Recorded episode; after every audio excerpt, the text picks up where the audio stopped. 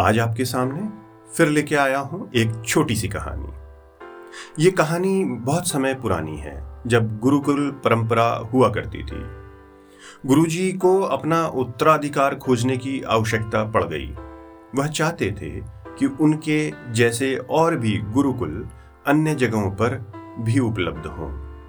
इसी के अंतर्गत उन्होंने अपने तीन सबसे अच्छे शिष्यों को तैयार किया। अब बारी थी उनकी परीक्षा की।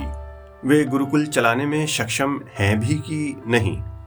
इसीलिए गुरुजी ने उन तीनों शिष्यों को बुलाया और उन्हें एक मुट्ठी सरसों के दाने, एक पोटली में बाँध कर दिए और उनको आदेश दिया कि आप अलग अलग दिशाओं में जाइए और इस पोटली को संभाल के रखिए। इसमें बहुत ही मूल्यवान धन है और एक साल बाद मैं आपसे मिलने आऊँगा। जो भी मेरा सबसे अच्छा शिष्य होगा, उसे मैं गुरुकुल चलाने की इजाज़त दे दूँगा। यह सुनकर तीनों बुद्धिमान शिष्य अलग अलग दिशाओं में गुरुकुल की स्थापना करने के उद्देश्य से चले गए। एक साल बीतने के उपरांत गुरुजी उनसे मिलने के लिए उनके पास गए। सबसे पहले शिष्य के पास जब पहुँचे तो उन्होंने देखा कि उसने पोटली को बड़े ही अच्छे तरीके से एक संदूक में बंद करके रखा हुआ था।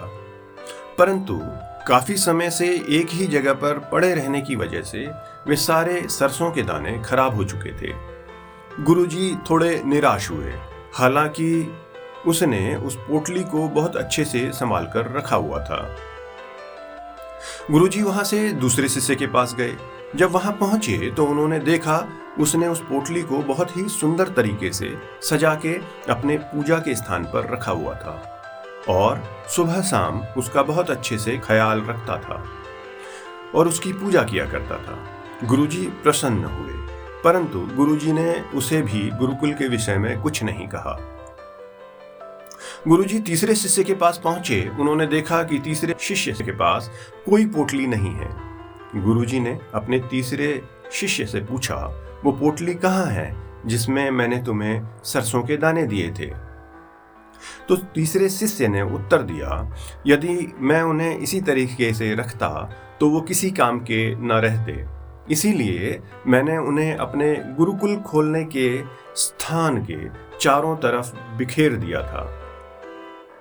जब आप आए तो जिन खेतों से आप होते हुए आए हैं, ये वही खेत हैं।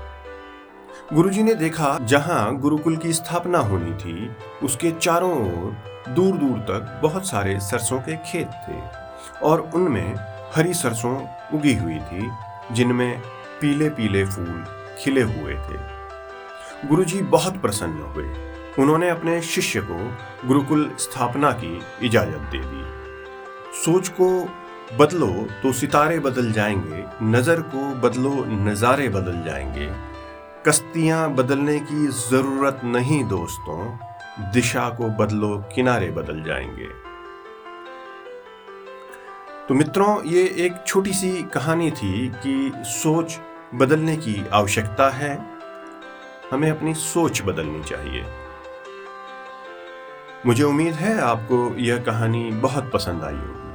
ये थी कहानी जीसेस स्टोरी की तरफ़ से आपके लिए।